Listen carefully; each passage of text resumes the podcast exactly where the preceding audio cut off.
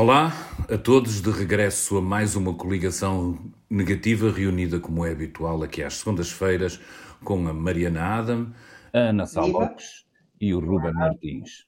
Ele só faz sinal silencioso, tem essa parte. Quem está nos bastidores preserva a voz. A gente acompanha-os todos os dias de manhã, pelo menos nesse magnífico podcast que é o P24. E agora ainda por cima com uma ligação direta à Ucrânia. E é para aí que vamos, não é, Ana? Temos que, infelizmente, depois das imagens que, que vimos durante este fim de semana das zonas libertadas eh, ou abandonadas, se quisermos, em parte libertadas e abandonadas, eh, temos que voltar eh, à guerra, regressar ao conflito uh, e perceber se calhar como é que vamos conseguir daqui para a frente, ou o que é que conseguimos fazer daqui para a frente com isto, ou o que é que devemos fazer daqui para a frente com isto. Uh, todos nós já tínhamos acumulado a ideia de que havia crimes de guerra, uh, mas agora aquilo atinge um patamar que nos faz recordar, infelizmente, cenários horríveis, da, da, nomeadamente da Segunda Guerra Mundial, um, um, todo um peso que vai acrescentando o horror a todo o mal que já, que já tínhamos que é que, se calhar a pergunta melhor é o que é que a Europa faz com isto? Mais do que os Estados Unidos, mais do que alguém, o que é que a Europa faz com isto e como é que a partir daqui se consegue manter uma porta aberta para as negociações que todos desejamos, apesar de tudo isso, e como é que se consegue olhar para isto em termos mais latos de futuro, lá para a frente, esperando nós que isto termine o mais depressa possível. Eu acho, como penso que tu escreveste e a Teresa de Souza este fim de semana, eu acho que, de facto, o Putin sente fragilidade da parte da Europa vai continuar. E a Europa está a dar os sinais de grande fragilidade por causa da, da questão energética, da falta de gás, de continuar a comprar gás à Rússia. E não é só gás, como tu há bocado, na conversa que tivemos antes deste podcast, assinalavas, não é só gás. E a Europa tem andado a fazer sanções aos bocadinhos, porque teme o, o, os resultados para, suas, para, os seus países, eh, nomeadamente a Alemanha. Eh, a dependência alemã do gás russo e não só do gás russo, da entente cordial que eles estabeleceram com a Rússia já há muitos anos, já vem dos tempos do Schroeder e passou pela, pelos 16 anos de Merkel. A Alemanha, que é o país mais poderoso da Europa, o motor da Europa, na realidade está muito dependente da Rússia. Eu ontem ouvi uh, a ministra da Defesa alemã a admitir que podiam deixar, que era uma coisa que nunca tinham admitido até agora, porque até agora tinha havido, era total tabu sobre isto. A Alemanha nunca aceitou, uh, os polacos vieram queixar-se disso também, uh, acho que este fim de semana, que a Alemanha seria o principal óbice a uma, uma, um aumento de sanções. E daí o facto destas sanções terem sido todas aos, aos bocadinhos. É, a Europa já fez quantos pacotes de sanções? Nós já não sabemos. Vamos para o quinto, suponho eu. Para o quinto, sim. Foi anunciado que vão, vão anunciar no início desta semana o quinto. Isso é uma coisa. É uma, acho que e nós, e acho que, que Putin está a encontrar a Europa bastante frágil e isso dá-lhe alento para continuar a sua carnificina. Uh, o que vimos é de facto carnificina. Uh, estas últimas imagens de Bush uh, é um crime de guerra, já tínhamos falado aquilo é, é absolutamente chocante, tanto que o Kremlin veio dizer que é propaganda, porque não quer colar-se àquilo e inventa que... Pois não, mas, mas é, é, já agora uma nota disso, e, e para, pôr, para pôr sublinhado, e não perdemos muito tempo com isso, vai haver essas teorias da conspiração que fazem parte já no nosso dia-a-dia, essas teorias de que, que aquilo é montado em um cenário, mas como eu li para já feito, aquilo foi observado por jornalistas, o estado do, do, dos cadáveres e o cheiro a decomposição não se encena. E esses estão várias, lá há vários dias, não é? E várias, eh, e várias ONGs, etc. Ou seja, há muita gente. Obviamente, eu não tenho dúvidas que há propaganda de ambos os lados, mas uh, o que nós vimos em Bucha foi visto por. Um... Human Rights Watch, uh, fotógrafos da AFP, gente insuspeita de trabalhar para os ucranianos. Mas, mas, epá, mas como sabemos que virá aí, Mariana, vale a pena sempre fazer este sublinhado. Claro. Não, e, e, e, eles dizem também que, que, que os braços, uh, o facto de eles estarem, os, os, mortos e as crianças também de partes atrás são eles que, que fazem, etc. Epá, mas quer dizer, é isso, aqueles, aquela, aqueles, aquelas imagens como, como nós nunca vimos. Uh, uh, eu não sei se concordo completamente com, com, com a Ana, pelo menos num primeiro momento eu acho que, que aquilo que Quer dizer, voltando um bocadinho atrás, se calhar começando do princípio, num primeiro momento aquilo que, que, Putin, quando decidiu fazer uma oposição, olhou e viu foi um mundo ocidental em degradação e uma Europa fraca e foi por aí que ele atacou. No primeiro momento, aquilo que recebeu foi uma Europa, apesar de tudo, unida e com alguma resistência e alguma capacidade de convocar sanções sem precedentes. Num terceiro momento, acredito que os sinais de divisão comecem a vir ao de cima. Eh, nós somos eh, sociedades abertas e por isso temos que os nossos responsáveis políticos têm que prestar contas e as pessoas começam a perceber que há alguma lógica e financeira e económica por trás da própria guerra e dos efeitos que ela tem, que podem influenciar o julgamento que os políticos têm. Daí a minha ideia pessoal de que quanto mais cedo, mais força na, na, nas sanções e mais capacidade de colocar o prego, sabendo nós que, te, que isto vai ter consequências para o nosso mundo ocidental, se calhar melhor. Quanto mais longe e mais for graduado em várias, em várias fases e tudo isso, mais difícil com o passar do tempo será de pôr em prática. Pergunta que eu deixava deixava para ti, Mariana, era um pouco. Eh, é, é, é isto que também eh, nós, eh, quem está do lado das democracias, tem que enfrentar, que é a capacidade das suas opiniões públicas acharem que é muito justo vencermos ou tentarmos medidas contra a Rússia e de solidariedade com a Ucrânia, mas ao mesmo tempo estar a animar. Basta ver os nossos noticiários, é pá, muito animadas com a inflação e com os preços dos combustíveis e que isso pode ter, obviamente, consequências complicadas, não digo para, para, para António Costa, que neste momento tem pela frente uma maioria absoluta, mas estou a pensar em Macron, por exemplo, que tem visto um, Le Pen a subir, uh, a subir na, nas sondagens, uh, com um discurso sobre a carestia e sobre as condições de vidas, ou mesmo uh, o o senhor que manda na Hungria, eh, que mais uma vez conseguiu ser reeleito, eh, dizendo que ele, como era contra a guerra e estava e punha a, a, Hungria do lado da paz e da não interferência, estava a proteger a Hungria desses efeitos e os seus opositores que obviamente estão contra a Rússia, estarão de um dos lados. Ele conseguiu fazer a, passar a ideia de que, não, que era um não beligerante e que por isso protegia uh, a Hungria, não é? Como é que nós gerimos do nosso lado cá? Eu não sou. Não, isto é uma faca de dois gumes e tem de facto dois gumes bastante afiados. Eu não sou tão radical a dizer que uh, usar gás russo é sujar as mãos de sangue, mas este quinto pacote de medidas não pode ser uh, mais do mesmo, de facto, porque Putin precisa de uma, de uma mão forte e, e, de facto, como, como escrevia a Teresa de Souza do que é que a Europa está à espera, uh, vai ter que ser um bocadinho assim, com murro, com murro na mesa, porque enquanto nós mostrarmos que. a Alemanha, na sexta-feira, eh, sentiu-se muito feliz porque uh, a Rússia tinha dito que, que só vendia gás em rublos e a, e a, Alemanha ficou muito feliz porque conseguiu comprar em euros. Pá, mas comprou, não é? Uh, isto depois é tudo uma força. A Eslováquia já teve que pagar em rublos, porque, porque já não tem o poder que a Alemanha tem. Isto não vale, não é? E, e assim não vale. Parece anedótico. Confesso que parece anedótico. É, mas, mas o problema é que não, não, não é porque não é porque há aqui tanta coisa em causa. Sim, parece, é ridículo, mas uh, ou parece pequenino, não é? Por uma coisa desta dimensão. É mas, eh, mas eu acho que vai ter que haver. Uh, temos que escolher um, escolher um dos gumes dessa faca e é que pode provocar menos sangue, nós sabemos qual é, é mesmo, que provoque uh, mais alguma pobreza, ou menos alguma, alguns números de, de, de déficit abaixo, alguns números da economia um bocadinho não tão não tão otimistas, mas, mas terá menos sangue, pelo menos. Eu não tenho dúvidas qual das, dos gumes escolheria. E tu, Ana? Achas que temos condições enquanto sociedades ocidentais para continuar a suportar isto?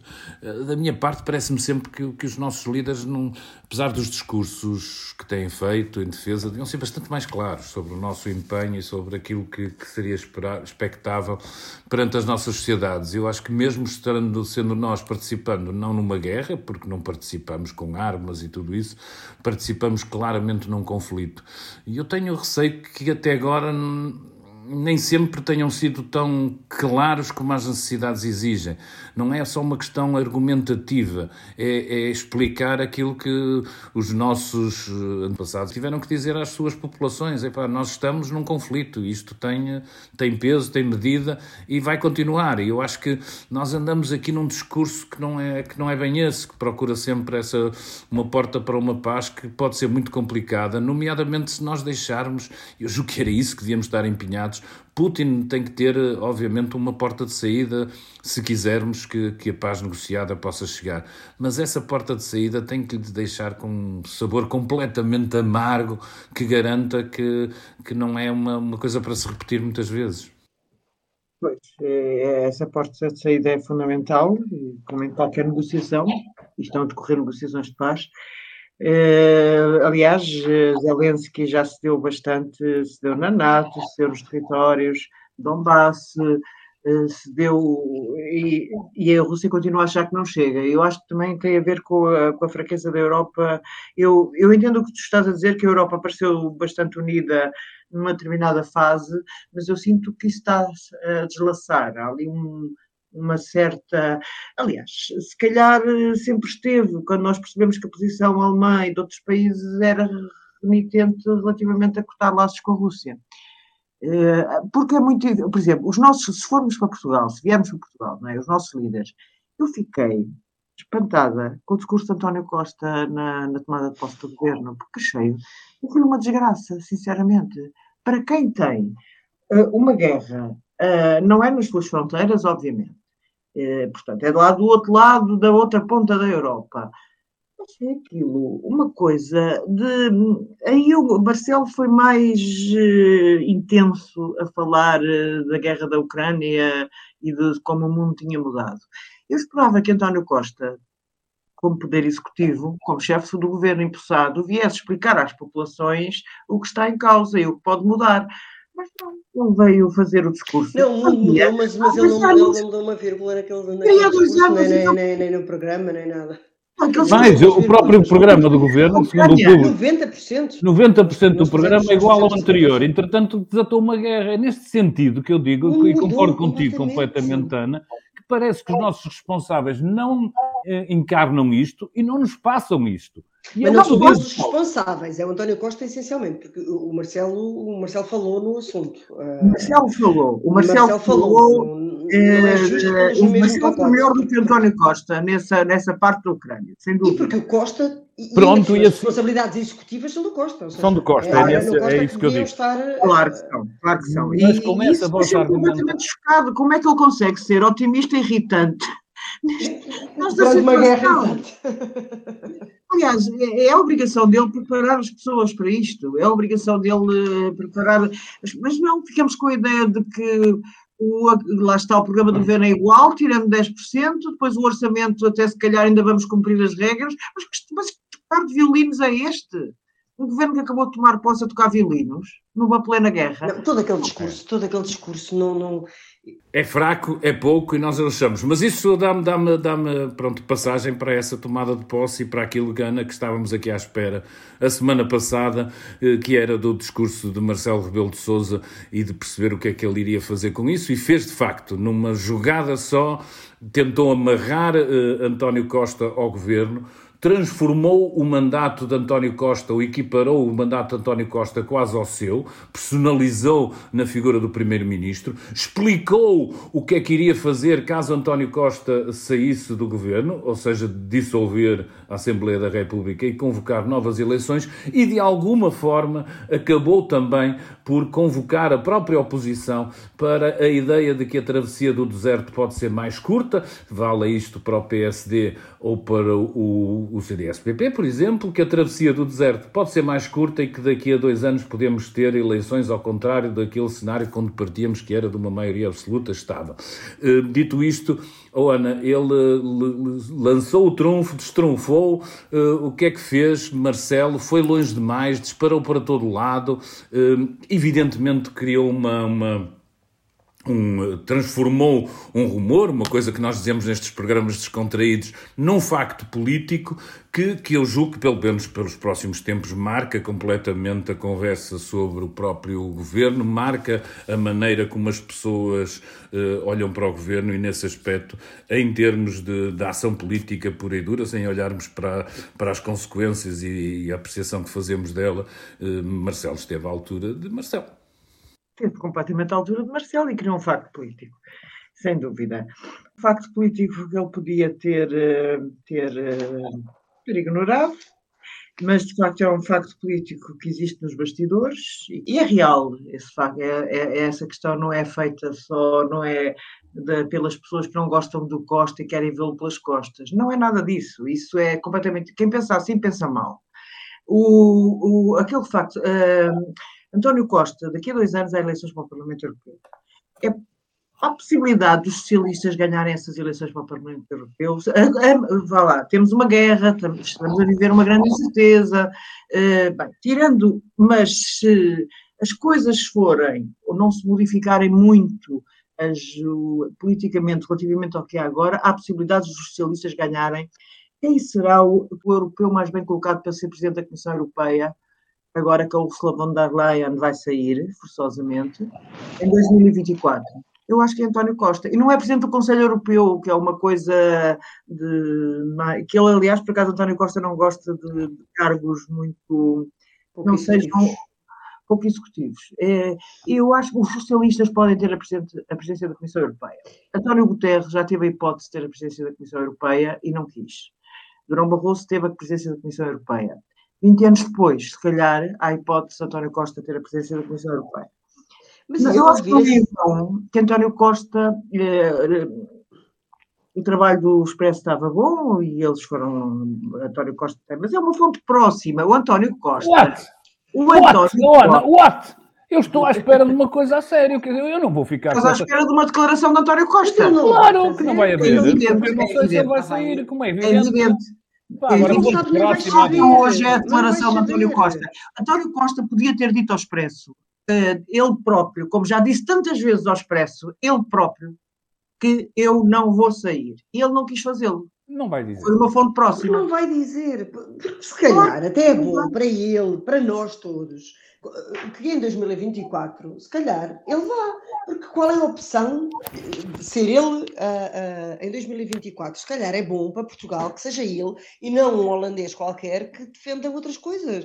Seja, eu não tenho dúvidas que António Costa seria muito melhor Presidente da Comissão Europeia do que o Ursula von der Leyen e que, o, o, tanto quanto ele sabe sobre a Europa e as posições dele sobre a Europa, que ele iria tentar Uh, obviamente que ele não vai defender Portugal na Europa, mas vai tentar. Eu acredito não, mais não, nas dos países sul da Europa e de, de, de, de um tipo de, cultura que um holandês, seja qual for, ou seja, são coisas estruturais, não vamos. Tá. Uh, uh, e se calhar é bom para Portugal. E se calhar faz eu, eu, o, eu, Marcelo Armado em comentador. Isto é um caso, eu não tenho dúvida nenhuma, isto é um caso. Costa gostava de ir em 2024, não tenho dúvidas nenhumas, sabemos todos disso, por isso é que ele não fala. No entanto, Por isso é que ele criou aquele tabu de 2023 não se candidatava. Pois foi, pois foi, pois foi. E, e agora vamos continuar com este, com este tabu até, até a altura. Agora, o, o comentador uh, Presidente da República não faz ideia como é que o mundo vai estar em 2024 não faz ideia, eh, nem nós, eh, não faz ideia. Eu não concordo muito com essa documentador que eu gosto e que as, que, que as pessoas costumam ligar a Marcelo. Acho que não é nada disto aqui. Acho que não é mesmo comentador aqui. Acho que é mesmo um ator político a jogar uma coisa. Ele não fez isto para comentar, ele fez isto para para fixar uh, objetivos, para assinalar, nomeadamente, a oposição. Mas porquê? Mas porquê? Porque nós, um, ele é, porque ele, ele é primeiro-ministro. Acha... Nós votamos, eu, eu quando, o meu voto, como o teu, elege deputados, não, é, não elege. Isto é um presidente da República. Ele não é presidente da República, ele é primeiro-ministro. Mas, uh, mas, mas, vamos é, esquecer, vamos, vamos esquecer dele, Mariana, eu discordo completamente Marcelo, porque acho que, Adorei discurso, ele como, como, como algumas fontes do gabinete do Primeiro-Ministro diziam, ele acabou por tornar o, o, o cargo unipessoal à semelhança do Presidente da República. Dele, que é exatamente. Pois ao mesmo nível, exato. Sim, sim. Agora, foi o mesmo homem que disse que convocava eleições se o orçamento fosse chamado. Já seria expectável, já seria expectável que, que se houvesse a saída do, do Primeiro-Ministro, ele convocasse eleições antecipadas, se as convocou pelo orçamento, também faria...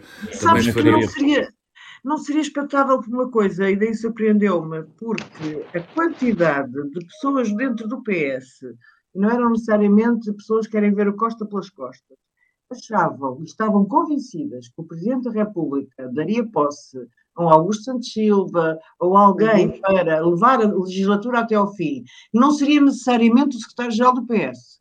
Portanto, o PS demoraria o tempo que tivesse que demorar a procurar arrumar a casa depois. Arrumar a casa. Mas havia um, um, alguém que estivesse, e agora Augusto Santos Silva está nomeadamente acima, lá naquele, naquele caso, de, naquele posto de Presidente da Assembleia da República. Eu já uma vez disse aqui, é um bocado a semelhança do que aconteceu nos Açores com a Associação de Mota Amaral. Ele foi buscar o Presidente da Assembleia Legislativa Regional Tu falaste disso, oh, Ana, mas, mas a questão é que o Marcelo, pelos vistos, não quer isso. Quer Exatamente. Quer mas ser eu, ator político e quer determinar várias Marcelo coisas. David, é isso que eu acho que é muito engraçado. Andavam a dizer, muita gente, que o Marcelo aceitava esta solução. O Marcelo disse, eu não aceito. Foi isso que ele disse. Agora vais dizer, nós nunca escrevemos isso, é verdade, hum. não. Não escrevemos, ainda estava lá muito nos confins da. Para já, é uma coisa que se vai pôr daqui a muito tempo. Mas o Marcelo sabia que esta discussão estava a ser feita.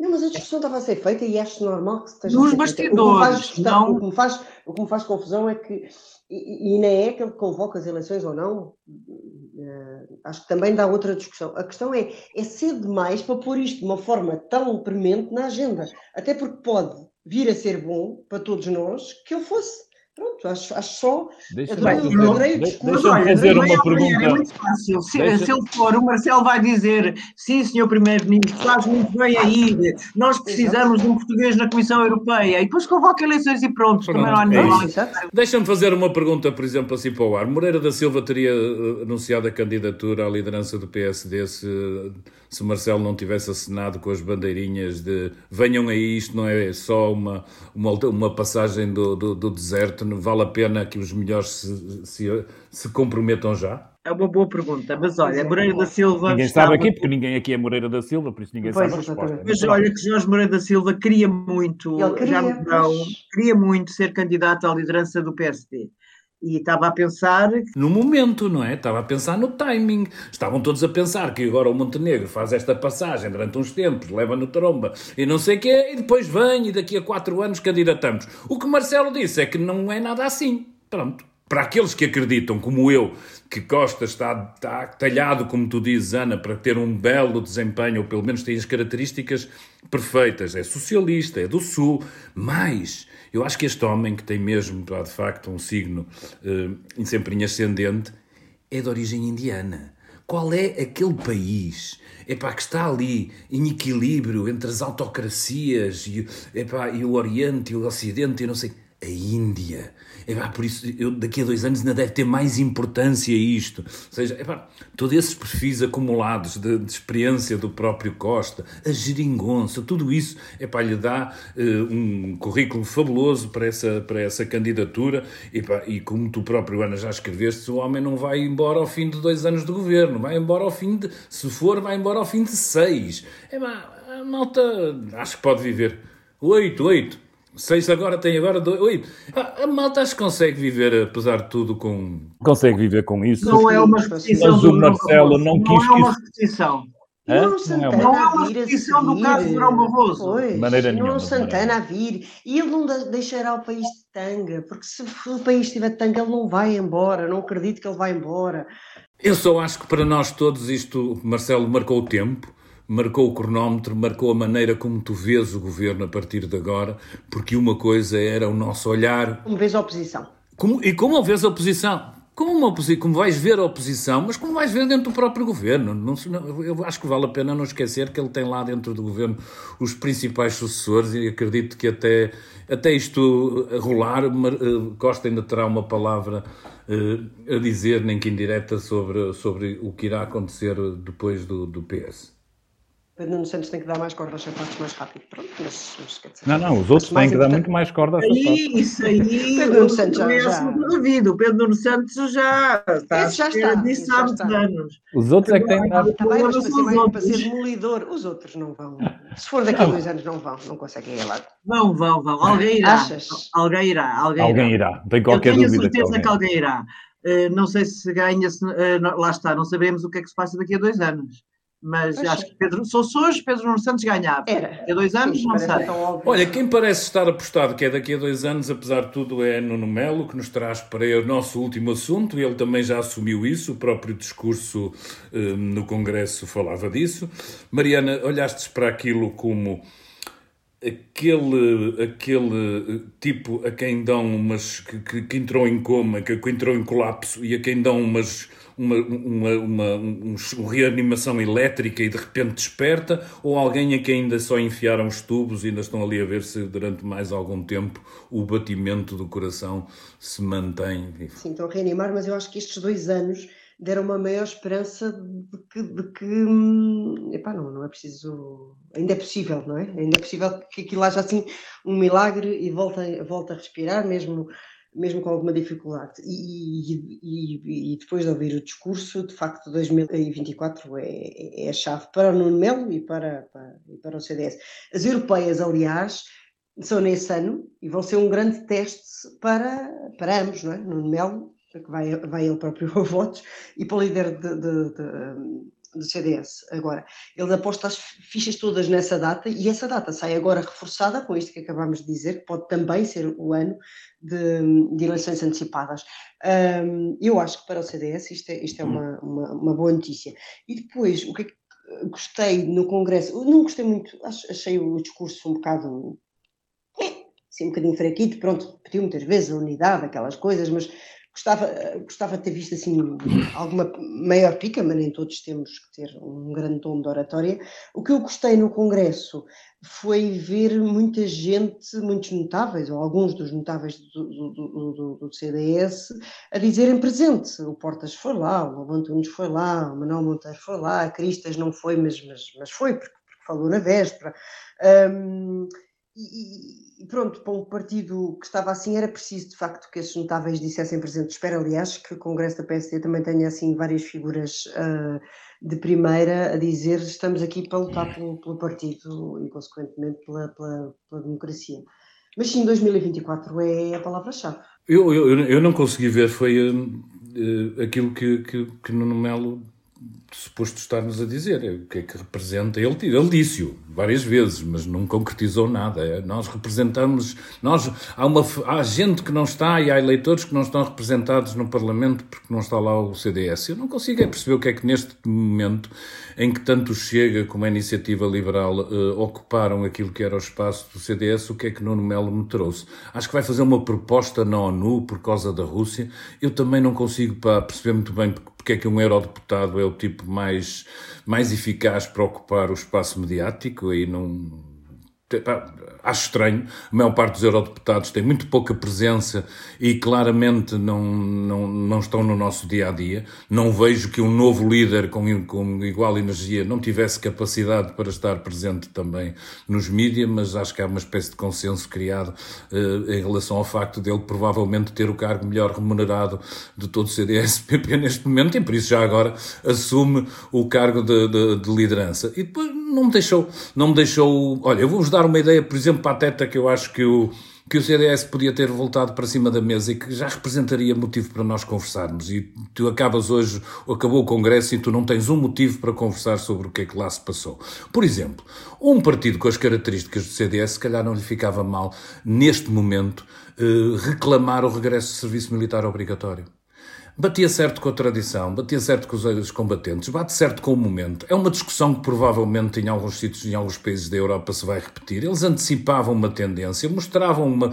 e falavam de uma coisa que toda a gente sabe o que é que é, pode discutir, conversar, eh, causar polémica, ruído. Nada. Pouco popular, é muito pouco popular. Acredito. Olha. Acredito, mas os caçadores também não são muito populares e eles defenderam-nos em determinados momentos. Pá, eu, eu, acho que é arriscado, mas eh, era de alguma forma uma medida que eu julgo que eu próprio, quer dizer, sempre fui contra o serviço militar obrigatório, hoje em dia olho para aquilo que se passa à minha volta e, e, e com alguma eh, tensão sobre aquilo que se vai passando na Europa e não sei, tenho dúvidas volto a ter interrogações. Acho que os momentos não são os mesmos e acho que, que este sentimento de, de insegurança que vem de leste nos deverá uh, fazer mais perguntas sobre questões de segurança. Eu também sou a favor do desarmamento. Também posso me vestir da, daqueles fatos de pacifista pateta que anda para aí ultimamente a alinhar com, com o discurso da, da Rússia e dizer que eu também sou um pacifista e também acho que a coisa. Mas hoje em dia, perante aquilo que aconteceu, já não penso nada dessas coisas e é por isso que o meu discurso mudou. Não sei, acho que pode ser, como tu dizes, uma proposta muito impopular, mas eu acho que o, o, claramente o CDS precisava de qualquer coisa que pusesse na agenda e eu não, não vi nada. Viste alguma coisa, Ana? Conseguiste detectar, para lá deste batimento e da assistência da máquina, conseguiste detectar nova vida?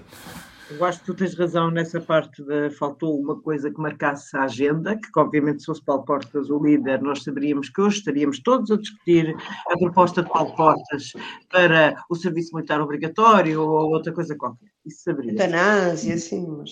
Totalmente. O que eu achei interessante, apesar de tudo, no discurso de Nuno Melo, é que Nuno Melo é uma personalidade especial. Uh, além de ser visto por muitos uh, dos seus opositores incluindo o partido como a, lá, o dirigente mais, entre aspas, carroceiro, e também o dirigente mais próximo do Chega. Ele próprio, nas últimas europeias, tentou fazer uma campanha para tentar, já com o medo de que o Chega viesse a crescer, para tentar pegar nesse flanco.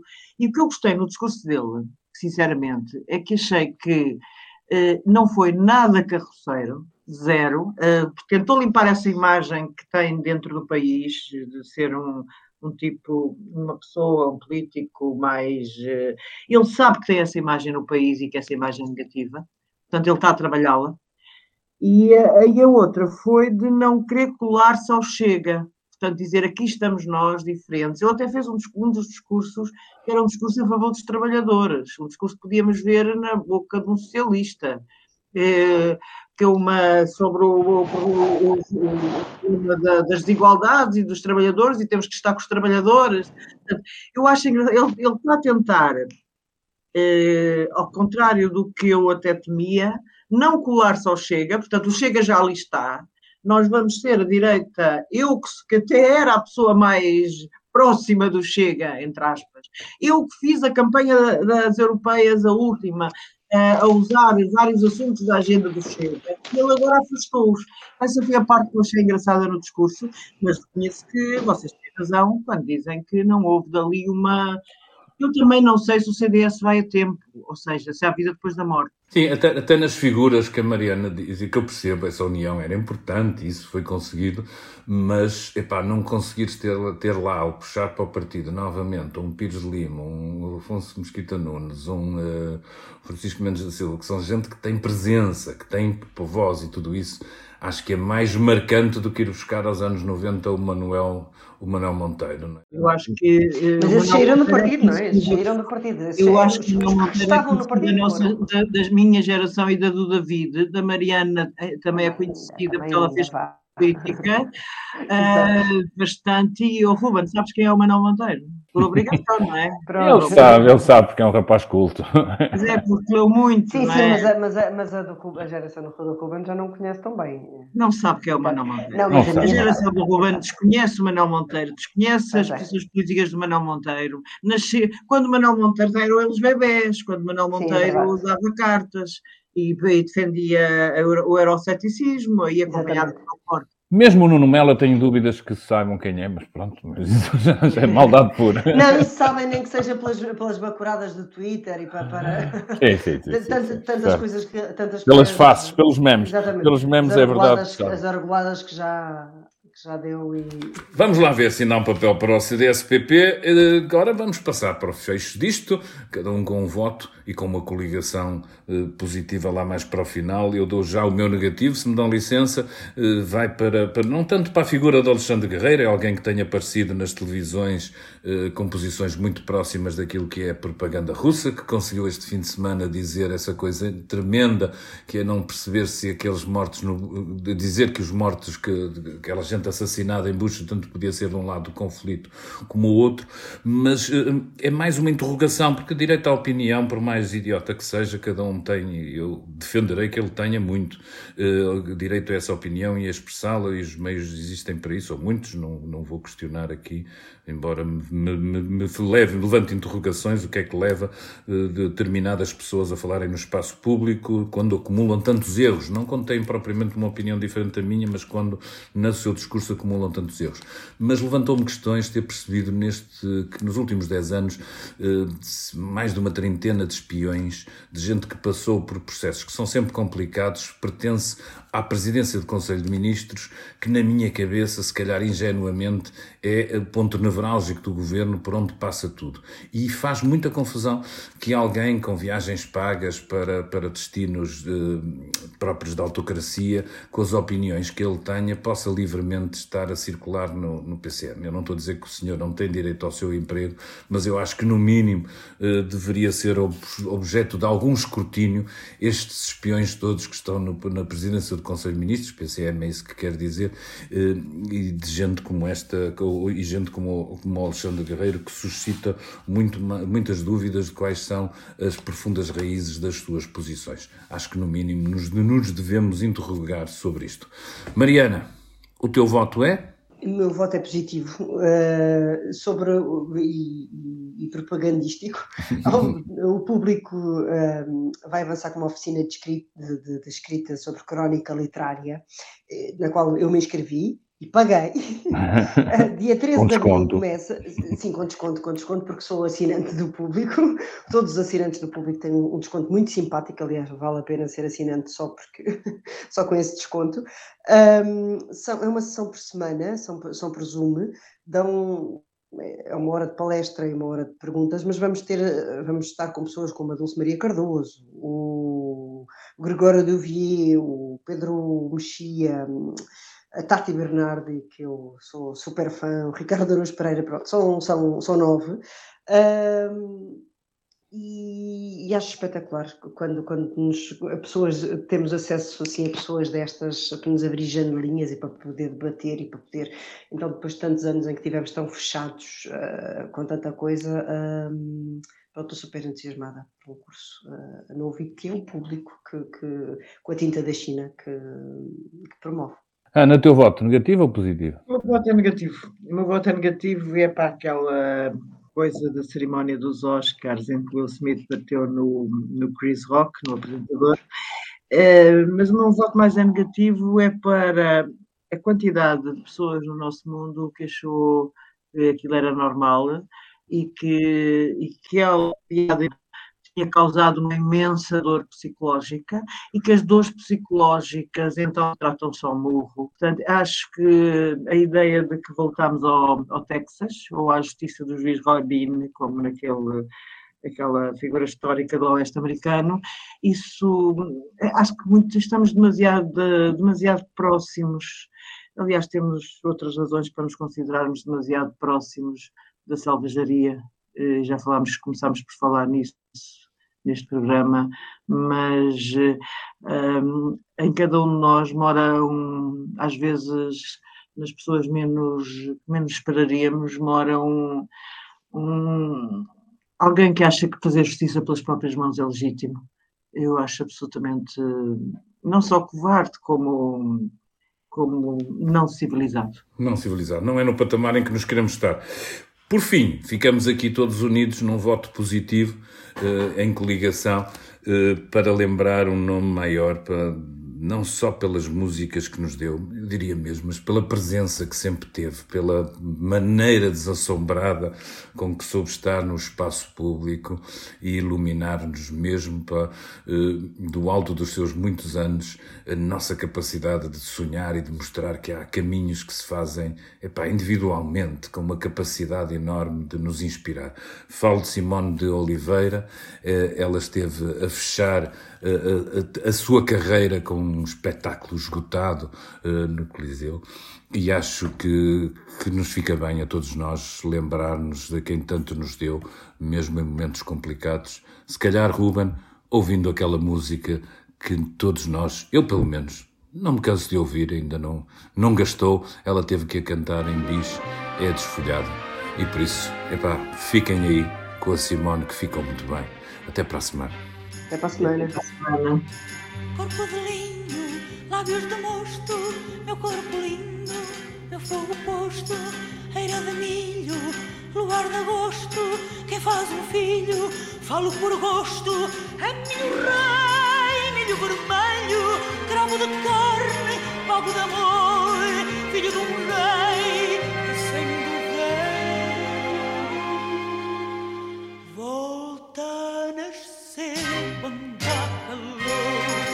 Minha palavra ditá-los do sol nascente no madrigal de madrugada. Amor, amor, amor, amor, amor presente em cada espiga desfolhada.